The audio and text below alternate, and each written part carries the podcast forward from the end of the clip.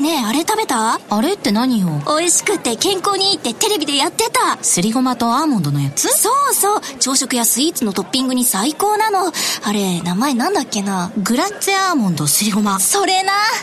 違います。新生クラッシュアーモンドすりごま大好評発売中。 TBS ラジオ安住紳一郎の日曜天国、アシスタントの中澤由美子です。またまたこの季節がやってまいりました。来週6月19日はスペシャルウィークこと聴取率調査週間。どれだけの人が日曜天国を聞いているかを調査するとても大切な日です。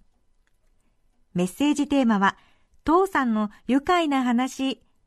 ゲストはフリーアナウンサー羽鳥慎一さん。プレゼント企画はさくらんぼの王様佐藤錦などが当たる第4回日天ミニマムロト2を開催。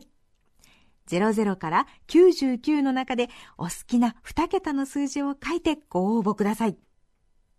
なお、複数応募、ご本人様以外からのご応募は無効となります。ご了承ください。そして今回も日本全国、さらには全世界で生放送が聞けるインターネット放送を実施します。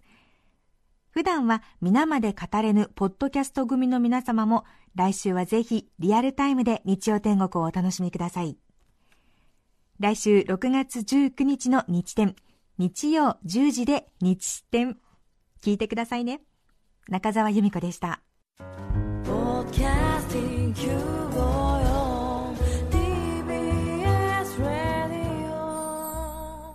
TBS ラジオポッドキャスティングをお聞きの皆さん、こんにちは。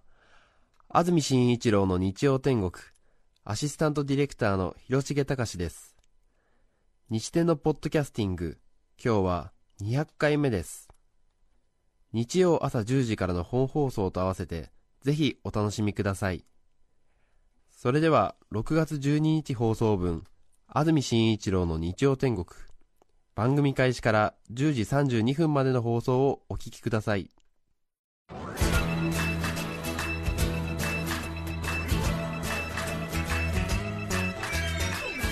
安住紳一郎の日曜天国。おはようございます。6月12日日曜日朝10時になりました。安住紳一郎です。おはようございます。中澤由美子です。皆さんはどんな日曜日の朝をお迎えでしょうか。さて今日6月12日の天気ですが、今日夜から雨が降るようですね。そしてこの雨は明日月曜日の朝まで続くということです。明日月曜日は日中くらいから雨が止む予報だということですね、はい、今日の予想最高気温は東京で26度、横浜で27度、熊谷、前橋では28度、昨日と同じくらいまで上がり、湿度も高いため熱中症の方がもう出始めているようです。ご注意ください。毎年6月中頃ぐらいから例年ですと30度超える日が出てますよね。今年はまだですけども、今日も27度、8度のところありますから ね、そろそろ真夏のあの灼熱の準備をということになりますね、はい、今年はまた随分と節電も叫ばれていますの で、 そうです、ね、例年にも増して暑さ対策はしっかりとということになるかもしれません。さて中澤さん、爪赤いマニキュア塗ってますね今日。どうしたんですか。主婦にあるまじき色ですけど。あ、そうですか。なんかちょっと、すみません。なんか大きな心の揺れが。いや、なんか暑い湿度をちょっと吹き飛ばす、勢いが欲しいなと思って。すごいですよね。はい、いやいいと思いますけども、そんな手をグーにしなくてもいいと思いますけども、はいね、中澤さんにしては珍しい色です ね。いつも結構淡いベージュとかピンクの印象がありますけども、そうですね、真っ赤に塗りましたね。そうです、そう緑と迷ったんですけど、ここはもうちょっと、はい、ああそうですか、はいはい、私が10代の頃読んだ男性誌の情報では、赤いマニキュアに乗ってる女は欲求不満って書いてありましたけど、大丈夫ですか。ですか。なんか私が読んだ男性誌の情報によりますとですけども、あ、そうとばかりもそうですよね、何かちょっとね、ちょっと勢いが欲しいっていう、ただそれだけの、はい、ラジオを聴きの皆さんはラジオでの中澤由美子さんしか知らないと思いますけれど、私は10年くらい前から中澤由美子さんを知っています。中澤由美子さんは結構魔性な女性活動をしていた時期が長いので皆さんよりも赤いマニキュアを見るとすごく昔の中澤さんを思い出して動揺します。何の話ですか。やめても本当にフィクションですよ完全に。皆さんからお便りいただくんですけれども、本当にね、中澤さんの声に癒されています。中澤さんのような女性になりたい。日曜日の朝、中澤さんの声を聞くと落ち着く。中澤さんのような、どうしてああいう話の聞き方ができるものか、素晴らしい人間性だ。あの番組は中澤なしには考えられない。安住の良さを引き出しているのは中澤さんの相槌だ、などなど美辞麗句がね、ブワーってくるんですよ。私もそんなことは分かってますよ。分かってますけれども、いえいえいえ、皆さんは中澤さんの正体を見抜いていないんだよ。すごい人なんだから。長野でアナウンサーをしている時から長野に中澤ありって言われて、そして東京にフリーランスで進出してきた時もそりゃすごかったんですから。すごかったんですから。本当に地味ですよ。本当にすいません。何かこう自分の中に活気を取り戻すために。そうですそうです。わかります。そうなんですそうなんです。私が昨晩ニンニク卵黄を飲んだ気持ちですね。まさにその通りです。そういう気持ちですね。玄関の掃除をすごい昨日したんです。また急にそういうなんかいや主婦的なところのアピールも忘れずそうじゃないんです。そう、湿気もね高いし、こうなんかこう巡りを良くしなきゃと思って。なるほど。はい、でなんかこうちょっと冬っぽい靴とかもしまったり、なんか叩きを拭いたりとかしたら、すごい主婦っぽい手になっちゃったんですよ。はいはい、それでなんかこれはパキッとチェンジしないとと思って選んだわけです。この色をいつ塗ったんですか。夜中です。夜中に、はい、夜中に赤いマニキュアを塗るシフト、怖いですよね。怖いですね。何があるんだっていう。怖いわ。いや、お似合いですよ。さすがですよ。さすがですよ。本当にもう足元にも呼ばない。でも机の下に置いてあります。今日はね、何アピールじゃん。どうぞ2時間、はい、お平らによろしくお願いします。よろしくお願いいたします。さて、話は全く変わりますけれども、皆さんは切手を集めたことはありますか。私は小学生の頃に集めたことがあるんですけれども、中澤さんはありますか。ないです。ないですか。はい。昭和30年から50年代ぐらいにかけて切手大ブームになりましたので、ラジオを聞いてらっしゃる方で60歳代50歳代くらいの皆さんは経験があるという方が多いかもしれませんが、また私はその世代よりも下、第二次ベビーブームの世代なんですけれども、ちょうど切手集めをしている大人たちが周りにいて、その影響を受けたちょっとおこぼれ世代ということがありまして、私たちの世代ですとクラスに 4,5 人くらいいたかなという、あまり声高には叫べないけれども、切手集めてる人っていうのがクラスに何人かいて、見つけてはちょっと話をするという、そういうような世代なんですけれども、そして私はその切手収集をしたことのある小学生だったんですけれども、はい、ちょうど私の母の妹、すみこおばさまですね、今回登場するのは、お正月の流行語の挨拶でおなじみなのは、あれは信子おばさまなんですけれども、母が4人姉妹なものですから、上から貴子、信子、すみ子、和子っているんですけれども、今日はその三女ですね、すみこおばさまなんですけども、すみこおばさまが税理士事務所の OL をしていた時期が非常に長くて、必ず月金で近くにあります郵便局にお使いに行くので、記念切手は必ず手に入れてくるという、私の身近にいた凄腕コレクターなんですけれども、はい、それで小学生の頃、すみこおばさんの切手コレクションを見せてもらうのがすごく楽しみで、また遊びに行くと必ずアルバムを見せてもらって、あの赤い表紙とか紺色の表紙なんですけども、中が黒くてフィルムが8段くらい貼ってあって、そこに1枚ずつ入れていくというような切手専用アルバムなんですが、そのうち重複しているのをすみこおばさんが私に1枚2枚とくれるようになり、結果ずうずうしくも相当の量をもらうという甥っ子の立場なんですけれども、最後はお年玉の代わりに前の年に発行された記念切手をすみこおばさんが郵便局で買っておいてくれて、それをお正月にまとめて受け取るという大変便利なシステムを構築するに至り、私のコレクションの黄金期を迎えるということになるんですけれど、本当はね、発行日に郵便局に行って並んで買ったまたは買い漏らしたというのがコレクションの醍醐味だったりするんですけれども、それでも1年に一度まとめて渡されて、それを整理するだけでも相当な興奮があって、これはね、切手収集をしたことがある人とない人では全く多分思い入れ違うと思うんですけれども、本当に娯楽のなかったど田舎で育った小学生なので、記念切手の世界というのがとても眩しく映って、今でも昭和50年代60年代くらいの記念切手は一目見ただけで何の切手かもう確実に分かります。これは本当にやっぱり三つ子の魂100までとは恐ろしいもので、本当に今でも分かりますね。またタイトルを言われただけでもなんとなくデザインが思い浮かぶ。これね、なかなかすごいですね。そうですね、国際児童年って言うと、あーシートでも出てたねみたいな、オレンジ色と橙色、男の子ヘルメットかぶって右左ねみたいな、結構すごいですね。東北新幹線開通、上越新幹線開通とかもすぐパパパとかで、都市対抗50年記念とか、あれねみたいな、もうその頃、もらったものをじっくりじっくり見たから、もう日がな一日切って眺めまくって、いろいろ並べ替えたり、シリーズごとに並べたり、発行年ごとに並べたり、ピンセットでつまんだり、しかも救急箱のピンセットでつまんだので切手がへこんだりみたいなあれ切手専用のピンセットじゃないとダメなんです。でも雰囲気出したくて救急箱からのピンセットを持ってくると髪がへこんじゃうで、それにショックを受けたり、ショックに受けたりねあとこうラップで巻いたり、またほどいたり、そしてまた巻いたりみたいな、もう自然保護動物シリーズとか、近代洋風建築シリーズとか、日本の歌昔話3枚ものシリーズとかね、もう次から次へと、もう本当に切手の思い出出てくるんですよ。皆さんも集めたことある方は、あれねあれねってね、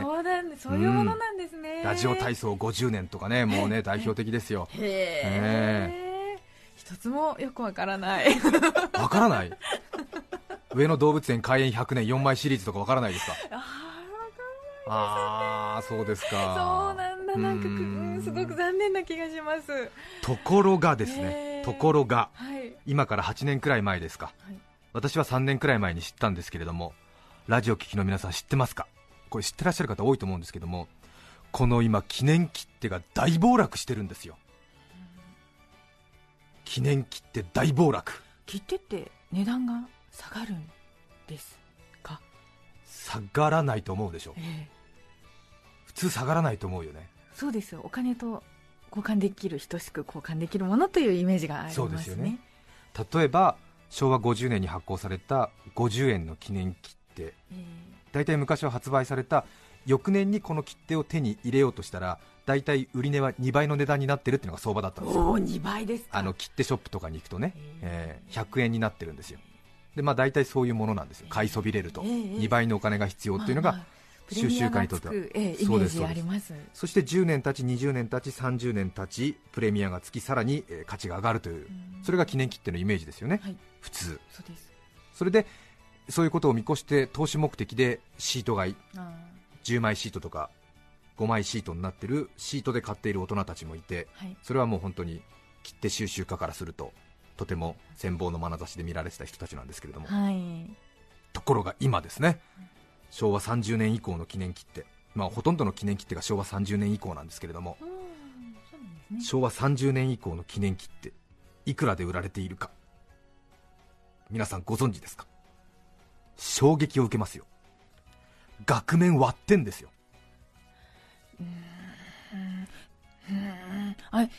郵便局ではもちろんもう売ってないですよね。郵便局では売ってないですね。いわゆる切手ショップ、スタンプショップに行って買うと額面割ってるんですよ。いわゆるその50円切手は45円とかで売ってるんですよ。で、郵便局に持っていくとそれは50円で使えますから、割安だということにはなりますけれども、でも普通切手じゃなくて記念切手が額面割ってるんですよ。私たちはすごく羨望の眼差しで、私はこれコレクションできなかったんですけども、東京オリンピック寄付金付き記念切手106種かな、っていう正方形の白地にアースカラーで彩られた様々な競技種目が真ん中に書かれた5プラス5というね、5円の寄付金がついている5円切手があるんですけども、これが3円とか4円で売られてるんですよ。もうこれ切手収集家ならもう今身もだえしてますよなんとあーっていう感じですよ。10円で売ってたわけでしょ。いやいや、もうあれはもう200円とか300円クラスですよ。もう大変で、売るのでさえ額面割れているんだから、コレクターが切手賞に買い取ってもらうときなどは多分額面の割れ方ひどいことになってると思いますよ。多分1枚とか2枚じゃ買ってもらえないと思いますね。なるほど、よほど大口でない限り買い取ってももらえないくらい記念切手は今もうね、目を覆わんばかりの惨状本当に覆ってますね頭抱えてこれね、本当私たちが小さい頃宝物のようにみんなで見せびらかし合ったものだから、はい、もう額面割ってるっていう、これ大体8年くらい前に起き始めた現象らしいんですが、私ちょっと遅れまして3年くらい前に気づいたもので、もうその時やもうその衝撃たるや。でもなかなかその気分を共有してくれる人がいないから、その気分を共有してくれる人を探すまで半年かかりましたもんでしょうね。説明もね長くかかりますね。長くかかるしねさらにですよ、額面割れはしていないものの、切手を集めたことがある人なら必ず知っているであろう記念切手、これはもう踏み絵的な記念切手ですけれども日本の記念切手といえばこれ、何かご存知ですか。最も価値が高いと言われた記念切手ですね。切手趣味週間、昭和23年1948年発売、5円切手ですけども、あ、すいません、ギブアップです。知らない。日本の代表的な記念切手って必ずこれですよ。ドラマにもなりますし、殺人事件のテーマにもなりますし。そうなんですか。知らない。なんとか美人、見返り美人、見返り美人ですよ。石川諸信作。そんな、何、菱川諸信じゃなかった？違ったかしら。そうだ、菱川いますね。はい、そういう、浮世絵画家。見返り美人知らない。わかると思います。見返り美人の切手趣味週間を知らない。そういうウィークは知りません。すいません。この見返り美人っていうのは持ってるか持ってないかで、もうウルトラマンの金消しのドドンゴを持ってるか持ってないかぐらいなステータス。まあわからないと思うけれども。これを持ってるか持ってないかで全然違うの切手収集家のステータスが。そうなのか。なんかこう、皇太子様ご成婚とかそういうのは皇室シリーズもねすごく人気がありますけれども、見返り美人、見返り美人、そんなキーワードなんですね。もう忘れません。私が小学生の頃は確かこれ1枚12万円とか、一番高い時は20万円くらいまでいったんですよ。すごい。いや、それぐらい高値の花だったんですよ、本当に。っていうかね、それで驚いている中澤さんを私は信じられない。いや、見返り美人っていうと本当にもう小さな美術品だったんですよ。そうなんですか。すごかったんですよ。で、未使用の5連のシートがあるんだけれども、この未使用の5連シートが持ってるコレクターがいて展示会があるって言ったら、私公民館まで自転車飛ばして見に行ったんですからそれぐらいすごい、切手収集家にとってはすごい、高値の花中の高値の花。もう海外のコレクターでも日本の記念切手って言ったら見返り美人が出てくるから。そうですか。あと月に狩りとかね、ありますけれども、この見返り美人、いいですか、ラジオを聞いてらっしゃる元切手収集家少年少女たちよ、見返り美人、あの見返り美人よ今いくらで売られてると思う？びっくりするよ。俺が知ってる見返り美人っていうのは12万円とか15万円の印象なのよ。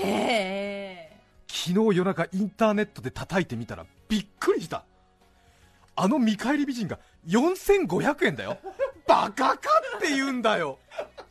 高いですね、まだ。いや超格安だよ。そうですか。原価割れっていうからいや、さすがに見返り美人は原価割れしちゃいかんそうですか。4500円だよ。これはね、切手収集を知らない人はどれくらいかっていうと、多分港区のマンション、新築マンション 2LDK が1500万円ぐらいで売られてる印象だね安いびっくりすると思う。魚肉ソーセージが3円で売られてるイメージ安い。これは安いそれぐらいの印象ですよ。安い。なんでこんなに価値が暴落したか、いろいろ言われてるんですけれども、一番は記念切手を発行しすぎたというね、旧郵政省の間違った、発行しすぎちゃったんだ。でも手に入らなかったからね。昭和30年以前くらいは記念切手というと1年に1枚とか3枚とか4枚の時期がずっと続いてたんですけれども、昭和30年以降ですね、コレクターが増えたのと同時に切手の発行枚数がどんどんと増えまして、最近ではふるさと記念切手とか、いろいろなその何ですか、コラボレーション企画みたいなのが増えまして、もうコレクターがついていけなくなったので、ちょっと切手収集の熱が冷めてしまったということがあるんですけれども、でも額面通りの値段はしばらく維持していたんですね、当然今でも使えますから、額面を割れるっていうことはちょっとね、随分と虐げられている存在になってきてますよね。そうですね。これ実は追い打ちをかけましたのは2007年の郵政民営化の時に、大口別納郵便という業者の人がダイレクトメールで大量に郵便料金を支払うときに、これまでは切手で、2007年までは切手で支払うことができたので、そのダイレクトメール業者などがダブついている切手をそこで使ってたっていう経緯があって、額面割れをそこで阻止していたというか、額面通りに使う人たちがいるので、その人たち向けにというか、その需要があるので額面をキープしてたんですけれども、実はその郵政の民営化の時に郵政サービスが一新されて、大口の別の郵便の場合には切手での支払いがダメになったんですよね。それで結局業者も使わなくなったので、切手商の店先から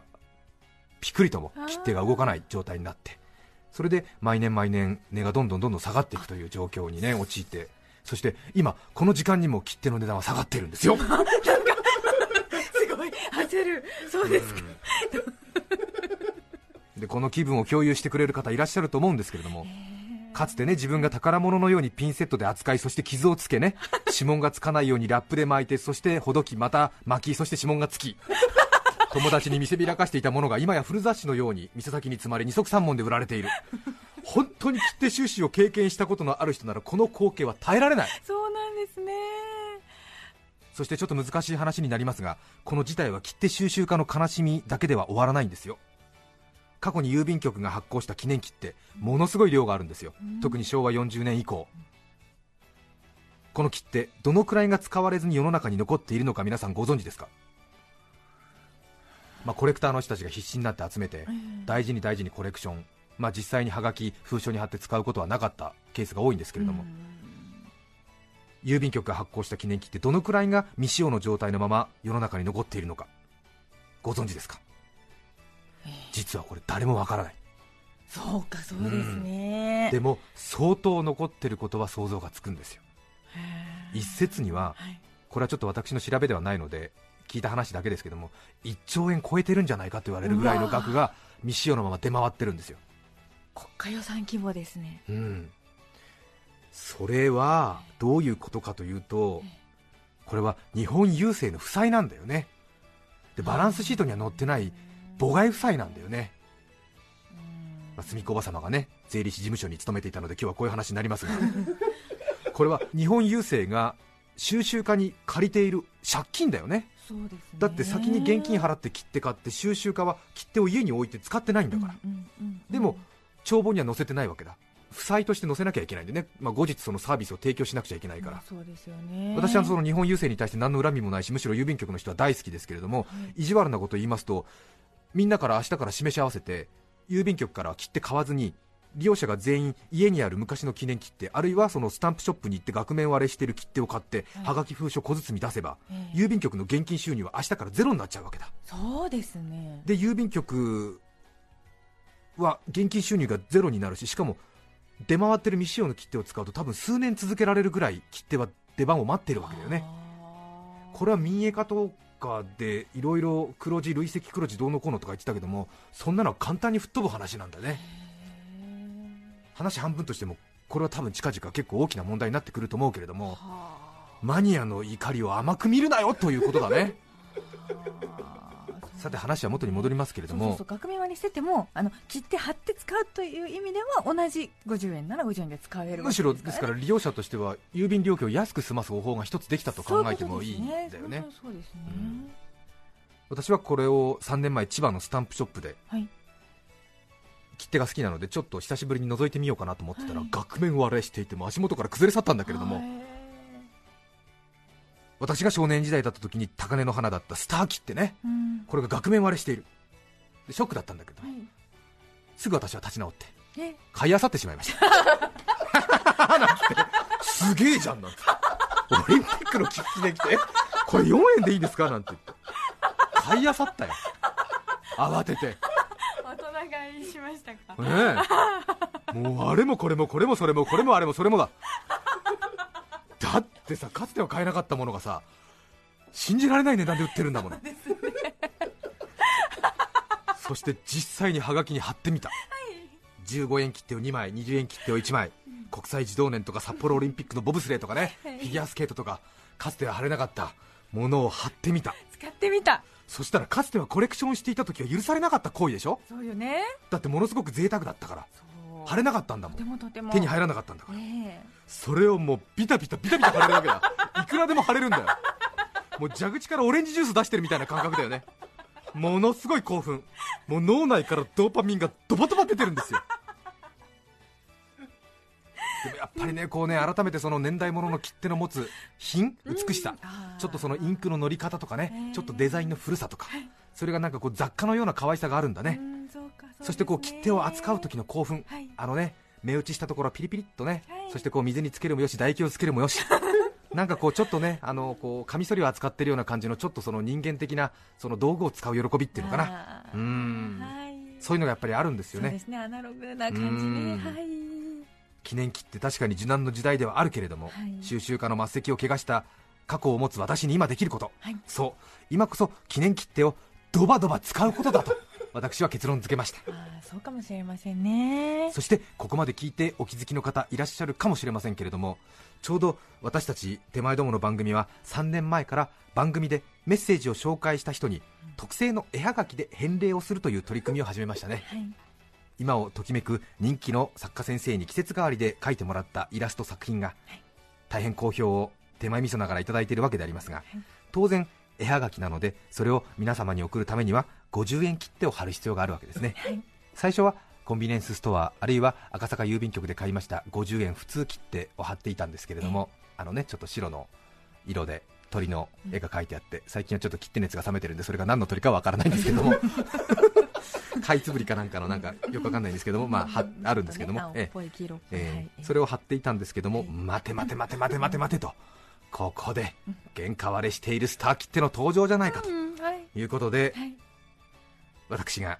千葉のスタンプショップ、またちょっとね千葉の外れの方にありましてらしいですね。そこに2回ほど通いまして、買い付けてきた額面割れした受難のスター切手をドバドバ貼ることにいたしました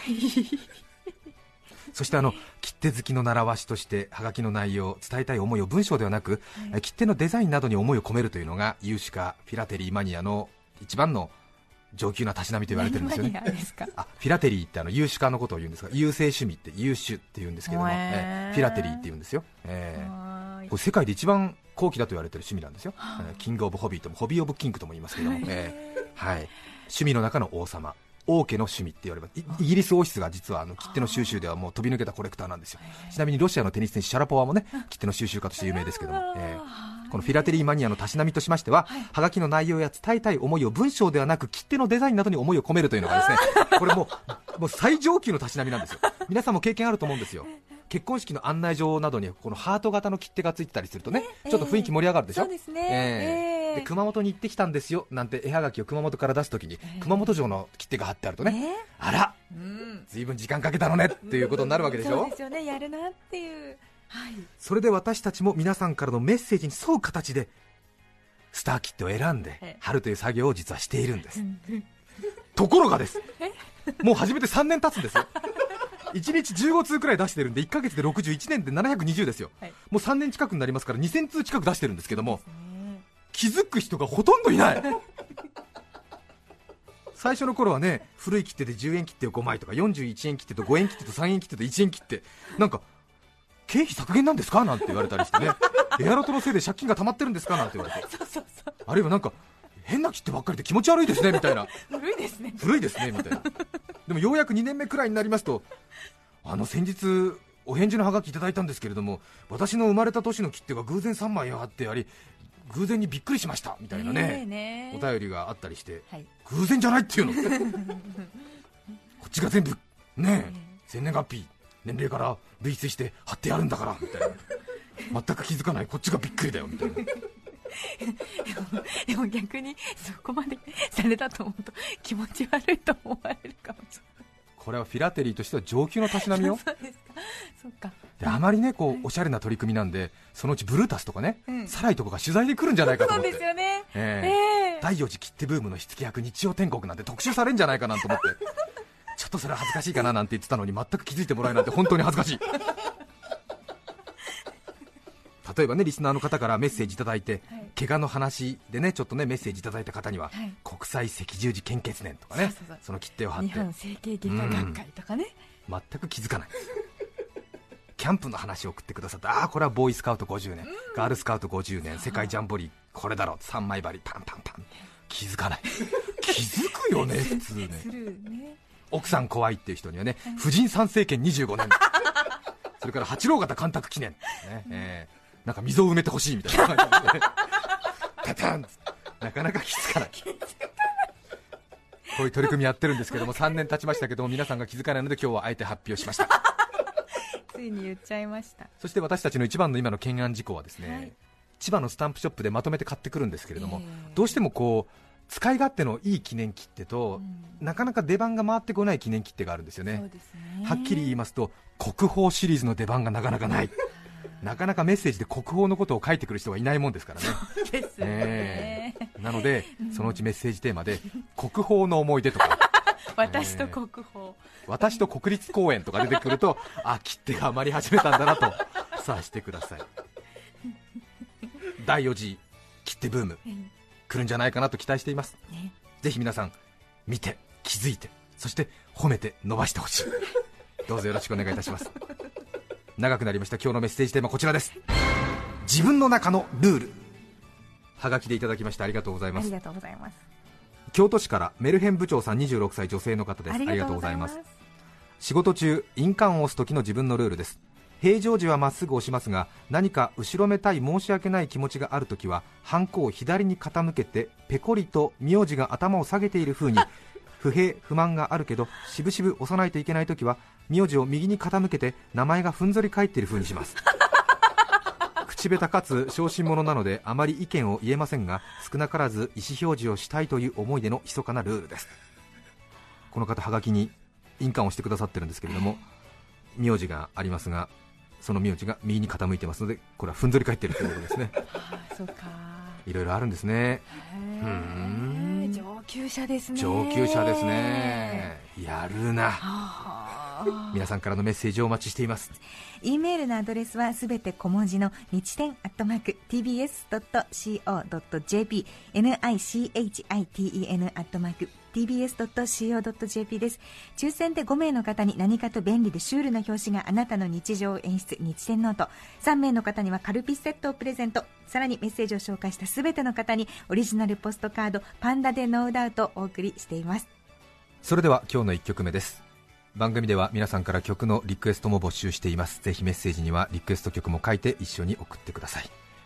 リクエスト曲がラジオから流れる喜び、それはプライスです荒川区のズズさん、51歳女性の方からいただきました。ありがとうございます。松田聖子さんでボーイの季節、どうぞ。6月12日放送分、安住紳一郎の日曜天国、10時32分までをお聞きいただきました。著作権の問題があり、リクエスト曲は配信することができませんので、今日はこの辺で失礼します。安住紳一郎のポッドキャスト天国、先週沖縄地方が史上最も早い梅雨明けを迎えました。関東地方はもう少し梅雨空が続くようです。洗濯乾かず、妻が朝からイライラモード、雨降ってジジイが固まる954。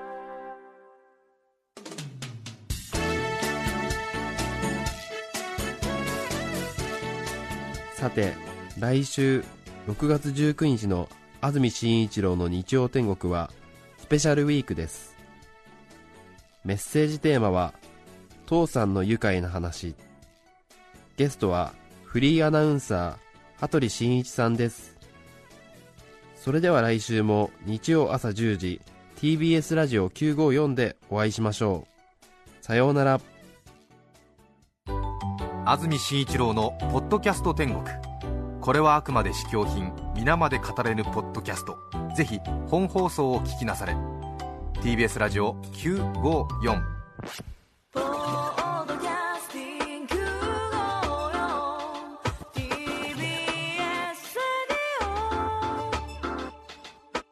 田中貴金属グループの